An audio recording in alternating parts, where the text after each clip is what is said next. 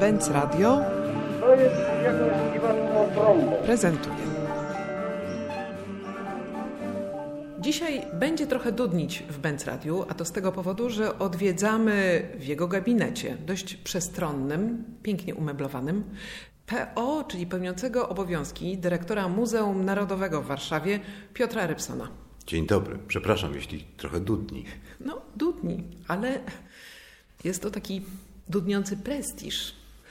Ale też będziemy rozmawiać o sprawach, które, które wymagają wysokiego C, wymagają przestrzeni, wymagają tego, żeby widzieć bieg dziejów w szerszym kontekście. E, Spotykamy się z tego powodu, że w Muzeum Narodowym w listopadzie otwarta zostanie wystawa pod tytułem Krzycząc Polska, niepodległa 1918. I nie w listopadzie, tylko w październiku. Już w październiku. Tak. Tym lepiej. Tutaj widać już jakąś taką nutkę wyprzedzenia wszystkich tych dość męczących pewnie obchodów listopadowej rocznicy.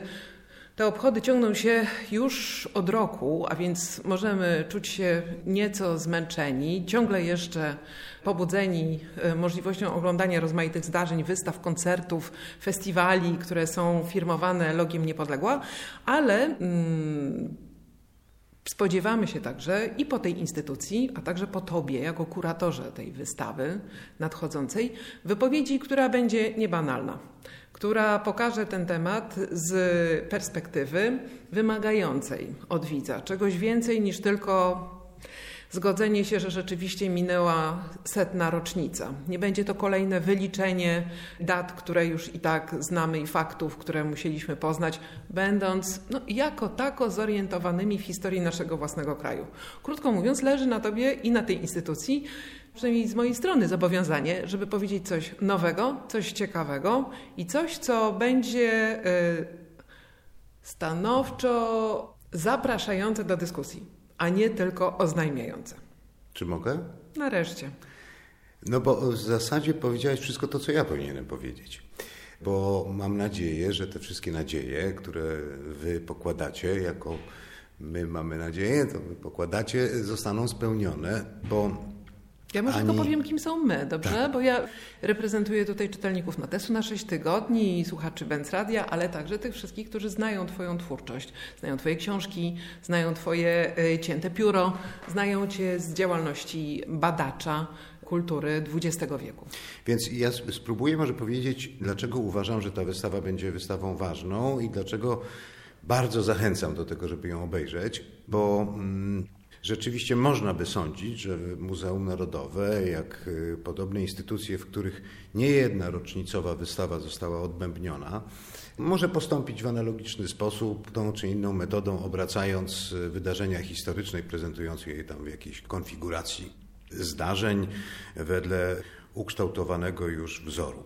I ja przeglądając trzy lata temu, kiedy zacząłem pracować nad tą wystawą, bo wiedziałem już wówczas, że mam ją robić, czułem brzemię odpowiedzialności z jednej strony, z drugiej strony ogromną ciekawość, bo ja w zasadzie okresem I wojny, Wielkiej Wojny się dość mało interesowałem. Po chwili zdałem sobie sprawę, że tak na dobrą sprawę, wbrew temu, co powiedziałaś, w Polsce mało kto się w ogóle orientuje w tym, czym była pierwsza wojna, jak to się w ogóle stało, że Polska odzyskała niepodległość, co temu towarzyszyło w planie nie tylko działań militarnych, ale w planie życia ludności cywilnej, która zamieszkiwała rozległe dosyć terytoria, które w końcu stały się Polską w takim kształcie, w jakim granice się zamknęły w 1922-1923 roku de facto, po wszystkich wojnach i, i, bojach. Więc oglądając to, co, czym Muzeum Narodowe dysponuje, a trzeba tutaj podkreślić, że Muzeum Narodowe w Warszawie jest dość szczególnie predestynowane chyba do tego, żeby się na poważnie zająć tą ważną rocznicą. Nie tylko dlatego, że to Muzeum Narodowe że to jest stulecie i tak dalej, ale dlatego, że w momencie, kiedy Muzeum Narodowe stało się Muzeum Narodowym, nominalnie w roku 916, no a tak naprawdę w momencie, kiedy Polska odzyskała niepodległość, to ogromna ilość obywateli różnego wyznania, różnych klas społecznych, od rzemieślników po hrabiów i książęta, złożyła w tym Muzeum Narodowym rozmaite dary, legaty, składając albo całe kolekcje, albo jakieś poszczególne, rozmaite, ważne dzieła, które znajdowały się w ich e, posiadaniu, albo też bywało i tak, że oni w ogóle zbierali przez lata po to, żeby coś ofiarować narodowi i wreszcie mogli to zrobić właśnie tutaj w stolicy, w Muzeum Narodowym w Warszawie. Dzięki czemu w zbiorach tego muzeum znajduje się bardzo dużo obiektów artystycznych związanych właśnie z tym okresem, które no jakby na gorąco w zasadzie tutaj trafiały. Bardzo różnej rangi, rzeczy marne i rzeczy wspaniałe. Więc po pierwsze miałem pewność, że tę wystawę jest z czego złożyć, bo też miałem świadomość, że mało który z moich kolegów z innych muzeów będzie chciał mi coś pożyczyć, bo każdy coś przecież będzie urządzał. Ale rzeczywiście mieliśmy tutaj z czego wybierać. Po drugie, ja pomyślałem sobie, że oprócz tego, żeby spróbować jakoś opowiedzieć historię i unaucznić ją widzom, co, co tak naprawdę wydarzyło się poprzez pryzmat sztuki, to to powinna być wystawa o emocjach które były bardzo, bardzo pogmatwane, złożone, nierówno rozłożone w różnych y, latach. I jeśli y, spojrzymy na kalendarium zdarzeń, tak mniej więcej od 1905 roku, to po prostu wszystko zaczyna dziać się jak w jakimś przyspieszonym filmie. Myślę, że nikt nie był w stanie przewidzieć w ogóle, jak to się wszystko skończy, nawet w roku 17. W związku z tym rozpaczy towarzyszyły jakieś wzniosłe uczucia, odwadze towarzyszył strach i nadziei towarzyszyło całkowite zwątpienie, ponieważ moment, w którym Polska w ogóle uzyskała jakąś szansę na niepodległość, był momentem jednocześnie ogromnego cywilizacyjnego kataklizmu którym była pierwsza wojna światowa, o czym nie pamiętamy, bo dla nas druga wojna światowa jest ważną wojną, która była wielkim kataklizmem i ona przesłoniła całkowicie fakt, że podczas I wojny światowej na tych terenach tutaj zginęły miliony ludzi. Nie mówiąc o, o, o, milionach kalek, które wyszły okaleczone z tego potwornego też kataklizmu, i że to wszystko nie jest takie proste, jakby nam y, taka prosta nauczycielka historii podpowiadała, że wojna, wygraliśmy wojnę, byliśmy niepodlegli i tak dalej. No ale właśnie do tej narracji historycznej używasz języka sztuki. Powiedziałeś już, że wykorzystując zasoby, przebogate zasoby kolekcji Muzeum Narodowego, narracja będzie zbudowana no właśnie, na czym będzie się opierała? Z jednej strony na tych historycznych wydarzeniach, ale z drugiej strony, jak piszesz w swoim tekście kuratorskim, także będzie prowadziła do tego, żebyśmy poznali historię naszej kultury. Tego, w jaki sposób artyści odnosili się do zmian rzeczywistości. No, no tak, no bo y, Muzeum Narodowe jest Muzeum Sztuki, w związku z tym y, my nie będziemy udawali, że robimy tutaj wystawę historyczną opartą na zdjęciach, dokumentach, pieczęciach y, i jakichś rozmaitych innych faktach historycznych, tylko na tym, w jaki sposób sztuka reagowała na różne momenty tego okresu.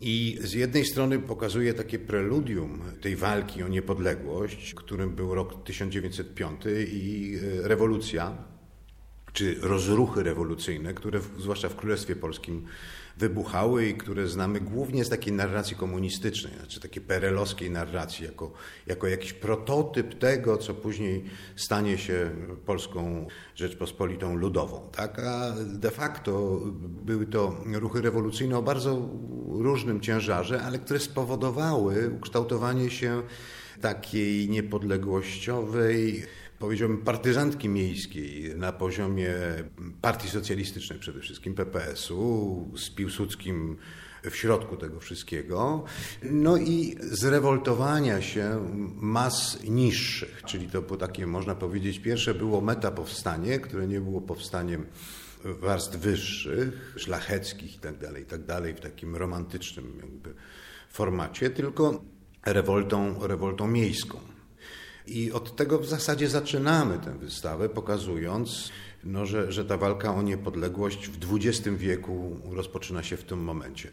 Czytając tekst, widzę, że w trakcie przygotowania do powstania tej wystawy niejako odkryto w zbiorach muzeum prace do tej pory niepokazywane i że one właśnie zostaną przy tej okazji ujawnione. Są to m.in. rzeźby przedstawiające Józefa Piłsudskiego, dzieła dokumentujące losy ludności cywilnej podczas Wielkiej Wojny, wśród nich obraz o ważnym dzisiaj tytule Uchodźcy Jana Rębowskiego, czy też y, prace wypożyczone z Żydowskiego Instytutu Historycznego. No to jest y, to jest być może jakieś takie mówiące bardzo credo do tego, jak szeroko widzisz kwestie, które są ważne przy dyskutowaniu źródeł polskiej niepodległości. Ale chciałabym, żebyś ty to powiedział, jakby zinterpretował. Jakie prace cię interesowały? Co znalazłeś? Co było dla ciebie takiego, czego do tej pory nie słyszeliśmy? No dobrze. W zasadzie nasz obraz, obraz wizualny Wielkiej Wojny, to jest obraz ukształtowany przez sztukę legionów. No, że legioniści się zebrali i w szeregu rozmaitych batalii, potyczek i bojów ostatecznie zdobyli niepodległość. I rzeczywiście sztuka legionowa była czymś szalenie ważnym i bardzo precyzyjnie wspieranym przez dowództwo wojskowe, ponieważ była elementem propagandy no, tego niepodległościowego czynu legionowego. Jednocześnie trzeba pamiętać, że legionistów było tak gdzieś około 40 tysięcy, a w różnych armiach walczących, czy to na terenach Polski, czy poza granicami terytorium Polski, walczyło pewnie tak między 2-3 miliony przyszłych obywateli kraju.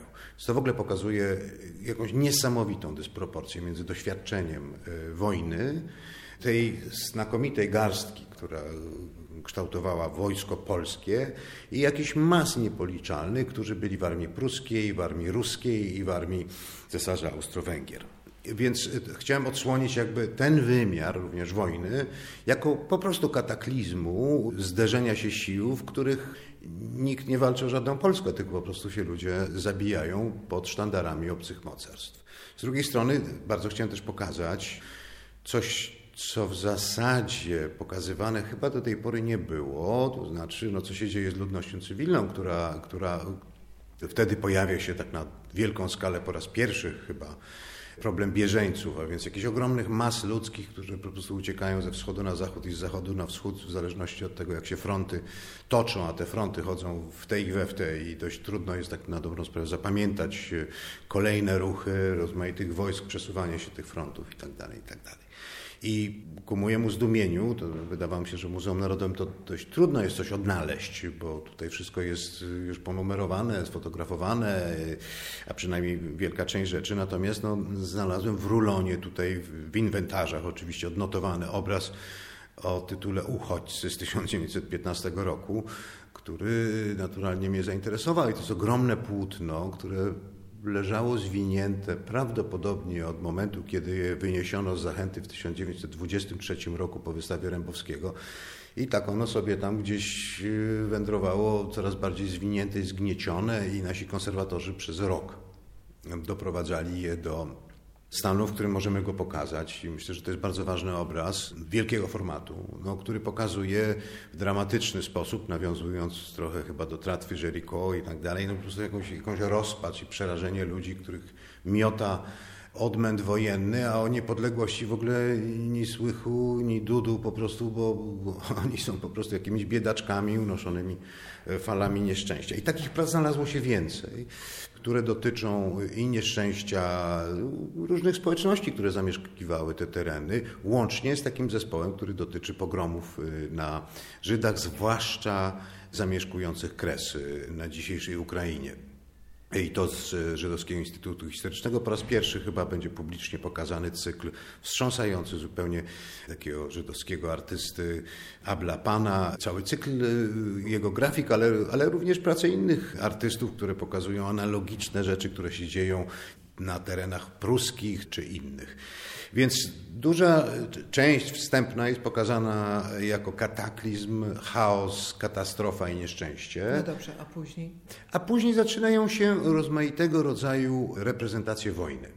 I, i tutaj zabieg kuratorski trochę polega na tym, żeby y, dość jednostajnej i zrozumiałej reprezentacji wojny w wydaniu polskim, która ostatecznie jest wojną zwycięską, bo Polacy, jak parę innych nacji w regionie, w zasadzie wychodzą z tej wojny na plusie. Cały Zachód jest na jednym wielkim minusie. W zasadzie nie bardzo wiadomo było, po co ta wojna była, a zostało po niej po prostu kilkanaście milionów kalek, jeśli nie kilkadziesiąt milionów wdów, sierot i ogromna ilość trupów i straszna wojna po prostu na, na, na frontach zachodnich, co to znamy jakoś tam z literatury czy z filmów, gazy bojowe, moknięcie w błocie latami po prostu we froncie, który się prawie nie ruszał o, parę metrów. Natomiast tutaj mamy narrację taką zwycięską troszeczkę w takim duchu sienkiewiczowskim powiedziałbym, to znaczy, że jadą ułani, jadą, prawda, i gonią najpierw jakichś carskich żołnierzy, kozaków. Parę lat później w wojnie bolszewickiej goją znowu czerwonych bolszewików i tak dalej. I to wszystko w takim troszeczkę duchu pana Wołodyjowskiego się odbywa. Mało kto z tego konia spada, wszyscy wygrywają. I przeciwko temu stawiam to, co mamy w zbiorach jakoś reprezentowany, nie najgorzej w sumie, czyli taki ekspresjonistyczny rys y, charakteryzujący ogromną część produkcji zachodnioeuropejskiej, która pokazuje po prostu wojnę jako jeden niekończący się koszmar. Tam nie ma żadnych zwycięzców, jest tylko i wyłącznie przemoc, gwałt, mord i, i, i takie przerażenie, trwoga po prostu w, w, w tym całym bezsensie, bezsensie walki. Ja nie chcę opowiadać całej wystawy, bo mam nadzieję zachować parę niespodzianek, żeby widz się tam czymś, czymś można było go zaskoczyć. Ale y, na pewno musimy powiedzieć o tym, że zaprosiłeś dwóch artystów współczesnych do udziału, których prace będą prezentowane wraz z tymi dziełami z epoki, które... Dawnymi, tak tak. które wybrałeś na tak, wystawę. Tak, tak naprawdę to, będzie tam i są czworo. To dwa ciekawe nazwiska. Tak, tam będzie czworo artystów współczesnych, Czyli z których. Już przyrośli od czasu, kiedy czytałam. No niekoniecznie, to znaczy dwóch z nich już niestety nie żyje. Jeden to jest Andrzej Wajda, a drugi to jest e, Tadeusz Kantor. Obydwaj wybitni twórcy i bardzo pasujący do tej wystawy, ponieważ Wajda jest swego rodzaju wprowadzeniem wraz z Wyspiańskim do, do wystawy, więc pokazuje taki moment tuż przed co to mianowicie za duch panuje tutaj i, i Wyspiański to genialnie oddał, a, a Wajda to genialnie sfilmował w Weselu. I wielopole kantora, który przywołuje takie kalki pierwszej wojny w takim niekończącym się powtarzalnym w zasadzie mm, kołowrocie okrucieństwa, zabijań, przywoływań, taka pamięć, niepamięć, która tam po prostu się kotłuje mm, przez godzinę tego spektaklu. Y, więc obydwaj ci bardzo ważni autorzy będą obecni y, wśród prac y, dawniejszych o 100 lat najczęściej, czy tam 80-90 lat, bo większość prac na wystawie i o to się bardzo starałem, żeby to nie były rekapitulacje robione tam kilkadziesiąt lat później, tylko żeby to były prace na gorąco robione. Oczywiście nie wszystkie takie są, niektóre pochodzą z lat dwudziestych, a niektóre nawet z trzydziestych. Natomiast zaprosiłem dwóch artystów na szczęście żyjących i to y, bardzo różnych, ale bardzo mocnych obydwu. Piotra Uklańskiego, który jest chyba jednym z bardzo nielicznych, i nawet to uważam za przesadę, tak to nazwać, bardzo nielicznych artystów, którzy się mierzy w ogóle z reprezentacją narodową, nacjonalistyczną. To bierze na warsztat y, w sposób niezwykle celny. Uważany był przez, przez lata, że to jest taki artysta pop, który w zasadzie lekko, z dystansem rozmaite rzeczy, bawi się takimi obrazami, a tak naprawdę kawałkuje tę polską reprezentację nie jako artysta krytyczny, bo bardzo w ogóle mnie irytuje ten, ten, ten termin artysta krytyczny, tylko jako artysta po prostu, który się mierzy z, z czymś, co jest y, bardzo trudne do podjęcia. To znaczy polska identyfikacja jest bardzo silna, a sztuka jest strasznie słaba wobec niej.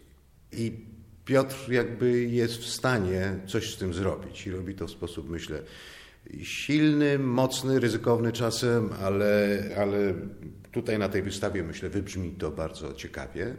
Natomiast drugi artysta to jest Przemek Truściński, który w ogóle przychodzi z zupełnie innego rejestru. On był niegdyś artystą komiksowym, nadal jest, myślę, artystą ilustrującym ale wydaje mi się, że on jakby wychodzi w ogóle z tych, z tych kategorii, bo on z kolei no, zajmuje się takim, ja bym powiedział, historycznym maszapem. Czyli skleja ze sobą to, co w popularnej wyobraźni w ogóle jest sklejone w tej chwili. Przyszłość z przeszłością, która to wojna była, panie dziejaszku, a na czym oni tam latali? Na tych cepelinach, czy po prostu karabiny maszynowe mieli y, i strzelali z biodra. Y, w związku z tym cała jego ikonografia, dwie prace, które tutaj się pojawiają, no są takimi doskonałymi jakby mm, demonstracjami języka, który, który, który myślę jest szalenie współczesny, który się odnosi do jakichś realiów i do takich tożsamościowych rejestrów.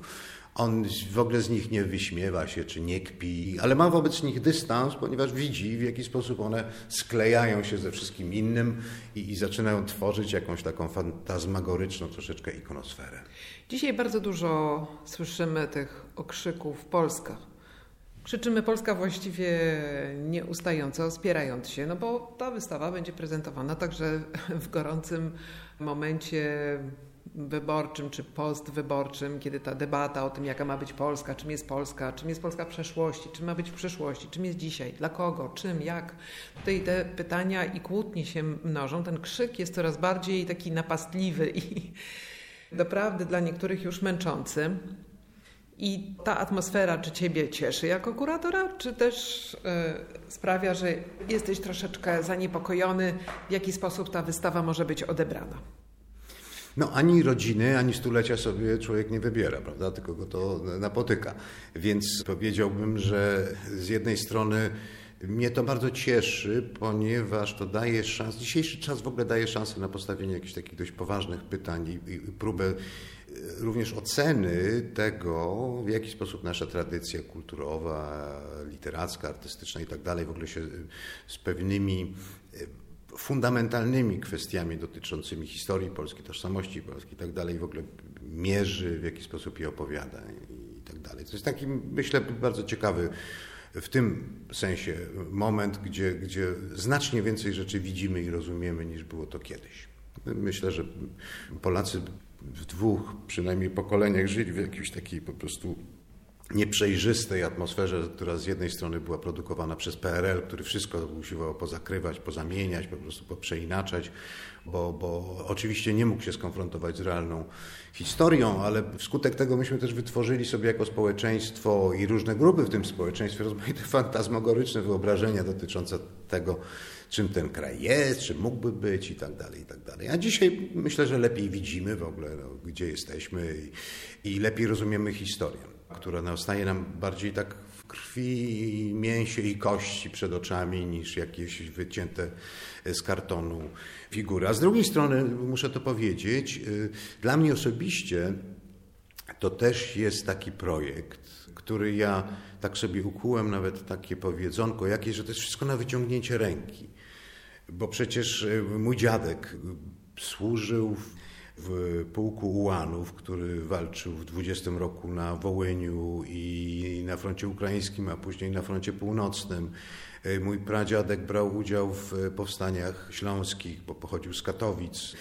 I, I tak na dobrą sprawę, ani jednego, ani drugiego nie poznałem, na skutek też historii, a nie tylko wieku, ale, ale to wszystko jest tak na do wyciągnięcia ręki, że w zasadzie można by było to prawie dotknąć. Więc dla mnie osobiście to też jest taki projekt, w którym te rzeczy mi stają przed oczami jako, jako żywe, po prostu jako takie, do których ja zaczynam mieć dostęp, chyba dzięki tym pracom też, bo, bo one z tym, tym dziełom, które pokazujemy, które są niektóre od rzeczy kompletnie. One są jakimiś po prostu projekcjami, jakimiś fantazmagoriami. One niektóre są mega realistyczne, pokazujące no, ból, cierpienie i nic takiego, co jest chlubne i na czym można by było budować jakieś swoje tożsamości, prawda, narodowe, czy niepodległościowe, czy Bóg wie jakie. Dlatego one były schowane przez dziesięciolecia, bo nikogo, na nic były nikomu potrzebne. Czy przewidujesz kontrowersje? Mam nadzieję.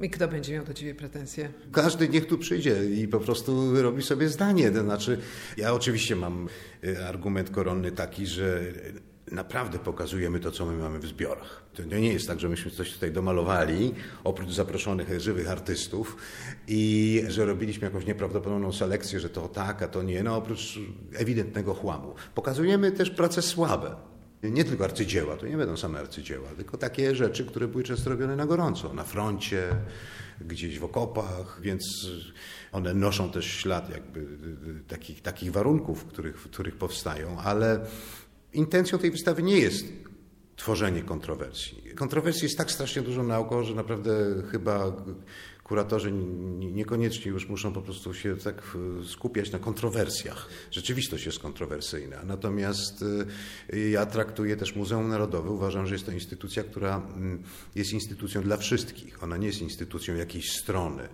I ona powinna służyć jako forum, które jest forum jednoczącym, no bo po to takie instytucje są powoływane. I po to też, i tu już kończę, będziemy traktować tę przestrzeń w trakcie wystawy również jako taką platformę dyskusji, więc zaprosiliśmy kilka czasopism, żeby zorganizowały tu na terenie tym neutralnym debaty dotyczące kilku takich kluczowych kwestii, które były ważne 100 lat temu i są ważne dzisiaj. Bardzo dziękuję za rozmowę. Spotkamy się na, na debacie. Na jednej z debat, tak. dziękuję. Dzięki.